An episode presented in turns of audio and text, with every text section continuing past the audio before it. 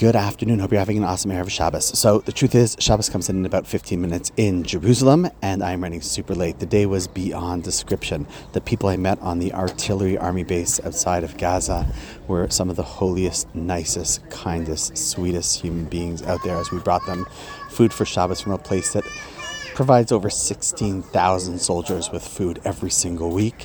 Went to go visit, if you remember, I mentioned a couple days ago on the citrus farm. Once I was in the area, I figured I want to go back and meet my new friend Elad.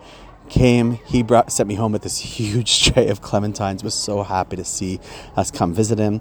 On the way back to Yerushalayim, I realized that there's somebody that I know who I'm very close with, the family who unfortunately had lost someone at Nova and popped in there unexpectedly, brought them some flowers for Shabbos and just spent some time with them, and uh, it was a very special, meaningful time.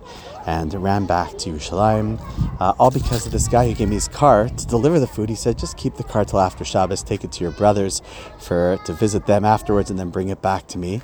Like, who does that? He doesn't even know me. He's just like, "Yeah, we need to deliver food. Take my car. I've got another one." Anyhow, all that to say that uh, Israel is the most amazing country.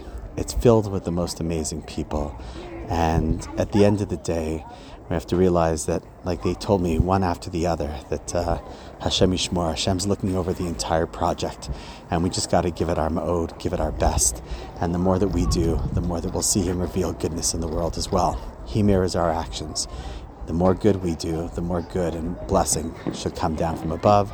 And on that note, wishing you a beautiful Shabbos, and I look forward to seeing you tomorrow.